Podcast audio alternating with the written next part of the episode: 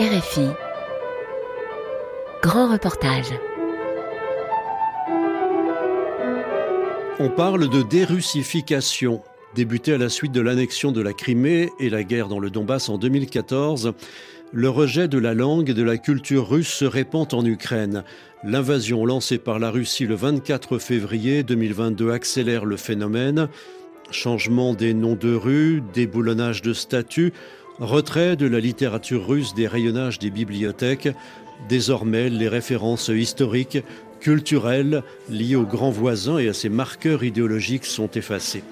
Même dans les régions de l'Est et du Sud où la langue russe est prédominante, la guerre fait tomber les dernières résistances.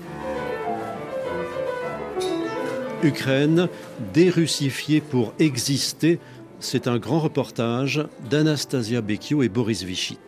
Euh, euh, як це? Е,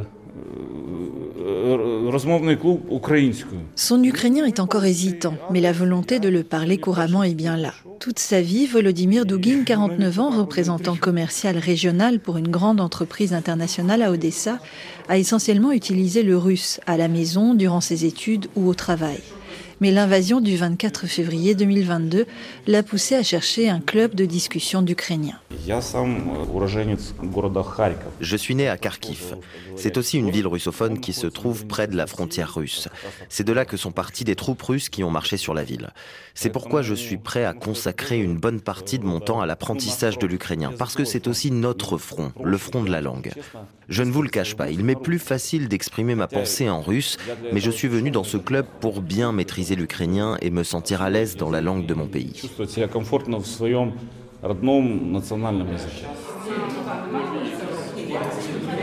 Dans une salle d'un centre culturel d'Odessa, une vingtaine de personnes discutent en binôme. Tetiana Hamrai a fondé ce club en avril 2022. Cette jeune artiste, qui toute sa vie a utilisé le russe comme langue principale, ne s'exprime plus qu'en ukrainien. Moi-même, quand je suis passée à l'ukrainien, j'ai cherché du soutien et un cercle ukrainophone. Mais à ce moment-là, ça n'existait pas à Odessa et c'est pour cela que j'ai créé ce club. À l'heure actuelle, ça me dégoûte de parler russe. Je l'associe à de mauvaises choses. La langue, c'est notre frontière et il me semble qu'il faut que nous passions tous à l'ukrainien pour défendre nos territoires. À chaque cours, Tetiana affirme accueillir 30% de nouveaux venus, des gens de tous âges, qui, comme Volodymyr, manquent de pratique dans une ville où l'on entend encore parler russe à chaque coin de rue. Il y a aussi une particularité à Odessa. Beaucoup de personnes font de la résistance. Elles ne veulent pas passer à l'ukrainien. Cela relève presque de l'inconscient et ça s'explique historiquement. J'ai rencontré beaucoup de gens qui m'ont dit Je suis un habitant d'Odessa et je vais continuer à parler le russe. À Kiev, la Fondation pour les initiatives démocratiques Ilko Kucherif mène régulièrement des enquêtes sur la question de la langue. Si la pratique de l'ukrainien a gagné 7 points en un an, dans les régions du sud et de l'est, le russe reste prédominant dans la vie quotidienne à 47% contre 40% pour l'ukrainien. Mais un autre indicateur est en forte hausse, le sentiment d'identité nationale, souligne l'analyste Sergei Chapovalov. En ce qui concerne l'identité nationale, à l'est et au sud du pays, 70% des personnes interrogées déclarent que l'ukrainien est leur langue maternelle et seulement 22% citent le russe. Mais dans les faits, près de la moitié des personnes qui ont déclaré l'ukrainien comme langue maternelle parlent en réalité le russe parce qu'elle réside dans une région qui a été russifiée depuis longtemps. Aujourd'hui, la Russie, avec son agression armée, exerce un effet repoussoir et de plus en plus de personnes passent de leur plein gré à l'ukrainien. Elles considèrent que c'est la bonne chose à faire.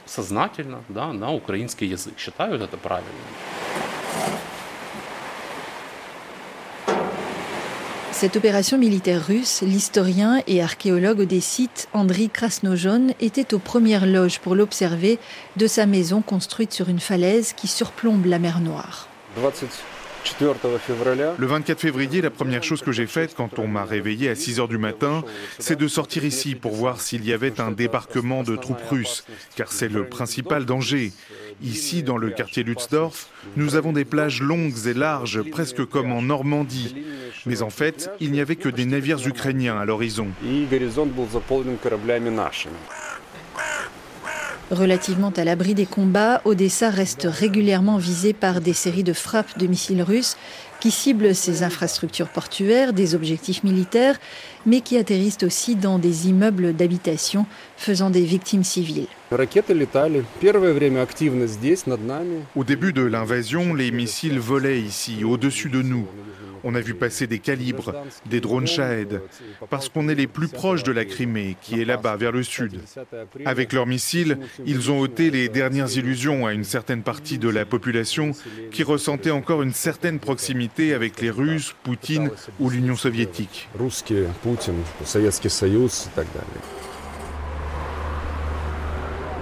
Dans le centre historique d'Odessa, sur une place à proximité du monumental escalier Potemkin, encore appelé escalier Richelieu, un socle vide au-dessus duquel flotte un drapeau ukrainien.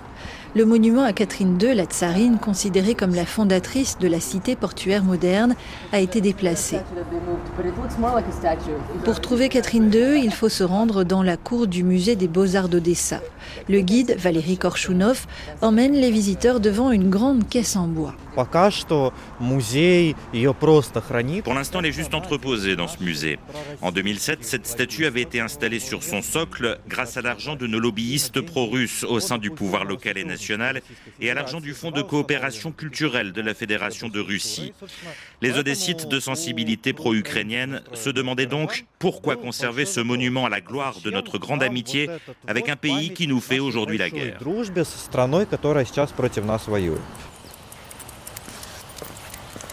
De bonne heure, dans un parc d'Odessa, le député municipal Peter Obuchov est sorti promener son chien.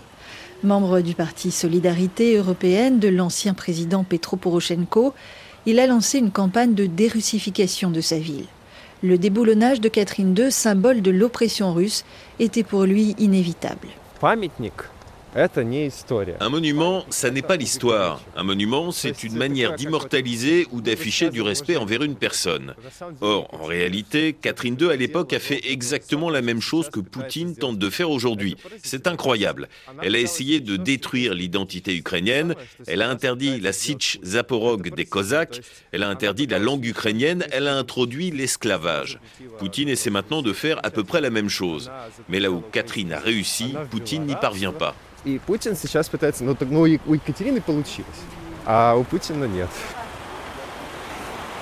L'invasion russe à grande échelle, lancée en février 2022, a poussé de plus en plus d'Ukrainiens à reconsidérer leur passé. Et même si Catherine II est un marqueur de l'impérialisme russe, sa statue n'était jusque-là pas associée au sentiment pro-russe, estime l'historien André Krasnojon. Pour les habitants d'Odessa, ce monument constituait un symbole anti-soviétique et non pas pro-russe. Si on prend la ville d'Odessa, il faut souligner que toutes les manifestations contre la révolution pro-européenne du Maïdan se tenaient près des monuments soviétiques, comme celui de la flamme éternelle, alors que les partisans du Maïdan se réunissaient justement autour du monument à Catherine II, de la statue de Pouchkine ou de celle du duc de Richelieu. Dans l'esprit des gens, ces dignitaires de l'Empire russe étaient portés par une logique d'intégration européenne. Qu'a écrit Pouchkine? Je vivais alors dans Odessa la poussiéreuse, tout y sent, tout y respire l'Europe.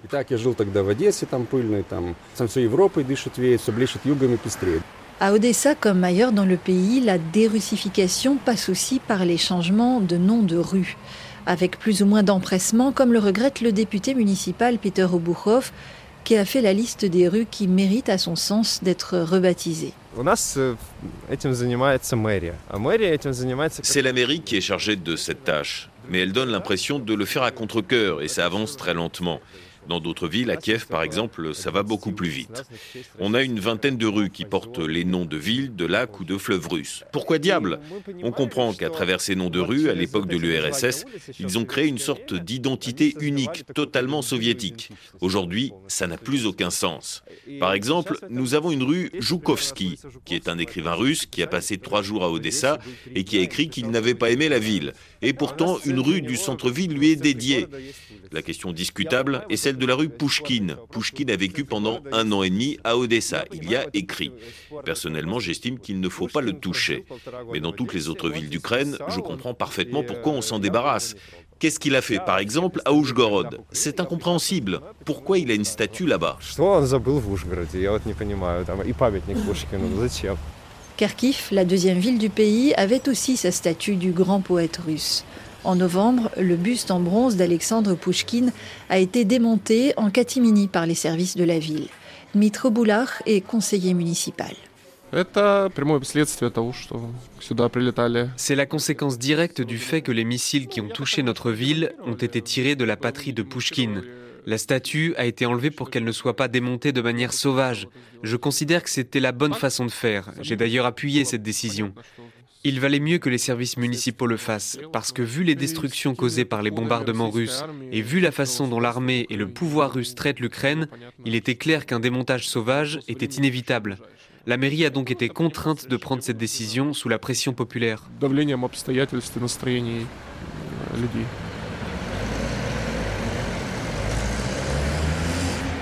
Sur la place de la Poésie, des sacs de sable empilés sur plusieurs mètres de hauteur, recouverts d'un filet vert, entourent toujours le socle de la statue, si bien que certains passants sont persuadés que Pouchkine est toujours là, sous les sacs de sable.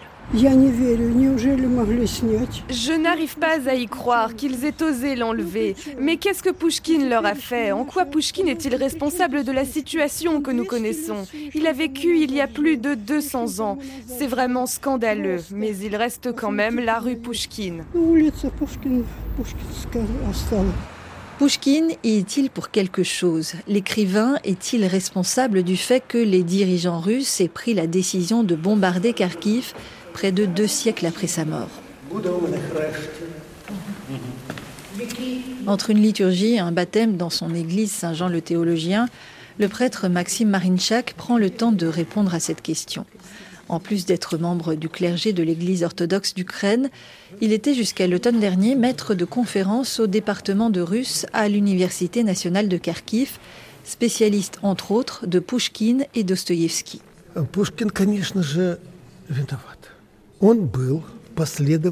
Bien sûr que Pouchkine est à blâmer. C'était un partisan indéfectible de l'impérialisme russe. En 1830, lors de la prise de Varsovie, il a écrit des vers que citent à l'envie Lavrov et Peskov. Dans ce texte, il pose la question suivante. La mer russe doit-elle absorber à jamais tous les ruisseaux slaves où ce sont les ruisseaux qui tariront la mer. Il voulait dire que si la Russie ne capturait pas toutes les régions slaves, et on sait qu'elle avait des ambitions jusque dans les Balkans, eh bien, elle ne pourrait pas réussir à devenir un empire. Pouchkine comprenait cela. Et c'est pour cela que les responsables russes le citent. C'est un poète génial, je le sais, je l'ai étudié, mais c'était un impérialiste. Il faut juste le savoir. J'ai chez moi la collection complète des œuvres de Pouchkine et de Dostoïevski. Je n'ai aucunement l'intention de les brûler. Et je continuerai d'autant plus à les lire qu'ils permettent de comprendre à qui on a affaire.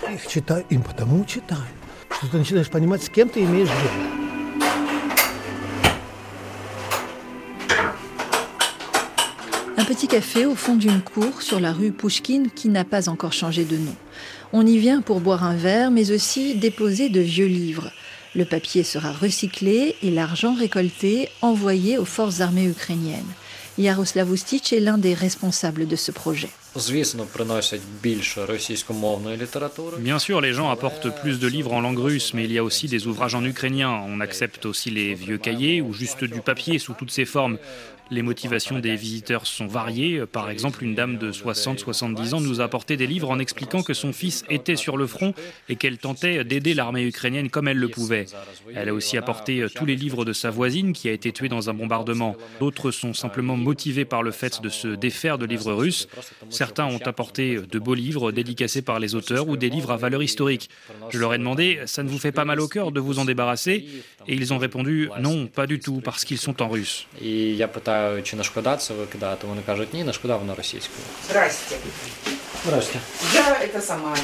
Une dame passant coup de vent a porté plusieurs sacs de livres. Le mois dernier, j'ai carrément apporté 100 kilos de livres parce que je sais que ça peut aider les forces armées ukrainiennes. On est des patriotes. Et quels livres avez-vous apporté Ah, de vieux livres en russe. J'avais énormément d'ouvrages médicaux qui ne sont plus du tout à jour. Mais la littérature classique, je ne l'ai pas apportée. Pushkin, Lermontov, Dostoïevski, je les garde.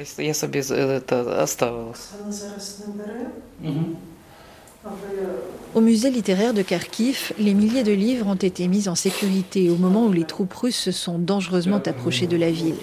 Ils restent toujours bien cachés.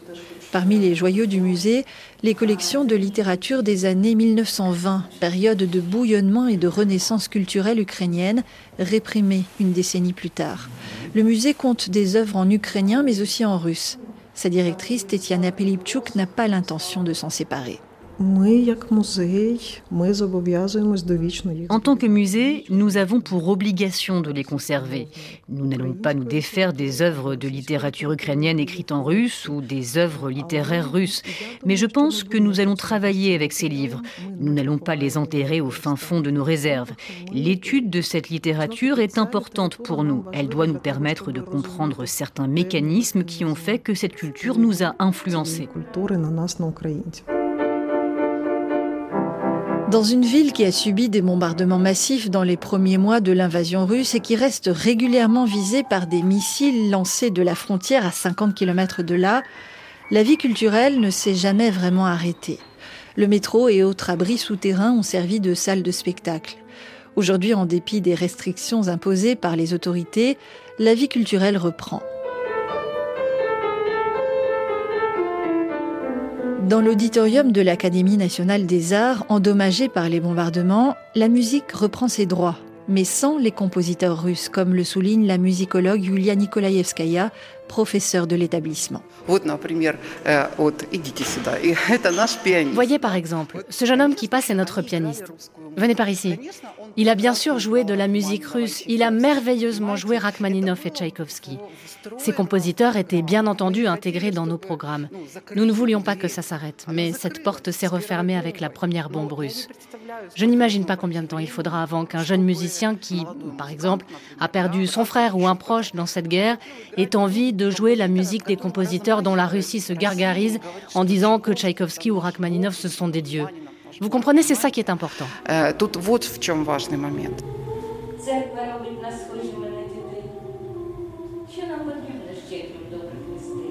À quelques mètres de là, le théâtre de marionnettes de Kharkiv fait salle comble pour une représentation semi-clandestine. Oksana Dmitrieva a mis en scène des poèmes de l'écrivain culte Sergei Jadan qui assiste au spectacle. La troupe joue un vertep, une forme d'une tradition marionnettique en Ukraine qui sert à raconter la nativité, la naissance du Christ, mais qui parle aussi de sa mort et de la guerre. Il me semble que c'est très important de jouer ça maintenant, car je pense que ce qui se passe en ce moment chez nous, c'est une catastrophe d'ampleur biblique. Quand on lit ces vieux textes de l'Ancien Testament, on a l'impression que c'est ce qui nous arrive ici et maintenant. Plus généralement, quand on parle de Noël, on dit Jésus naît ici et maintenant. Pour moi, cette année, Jésus est né en Ukraine et chaque enfant qui est mort en Ukraine incarne le Christ. Originaire de Kramatorsk, dans le Donbass, Oksana Dmitrieva a passé l'essentiel de sa vie artistique à travailler en russe. J'ai été confrontée à une barrière de la langue. J'avais du mal à m'exprimer en ukrainien avant la guerre. Mais quand l'opération militaire russe a débuté, je suis passée à l'ukrainien. Alors certes, je fais des fautes, c'est compliqué, mais c'est ce qui est juste. Aujourd'hui, nous traduisons tous nos spectacles en ukrainien parce que nous comprenons que notre langue, c'est notre avenir.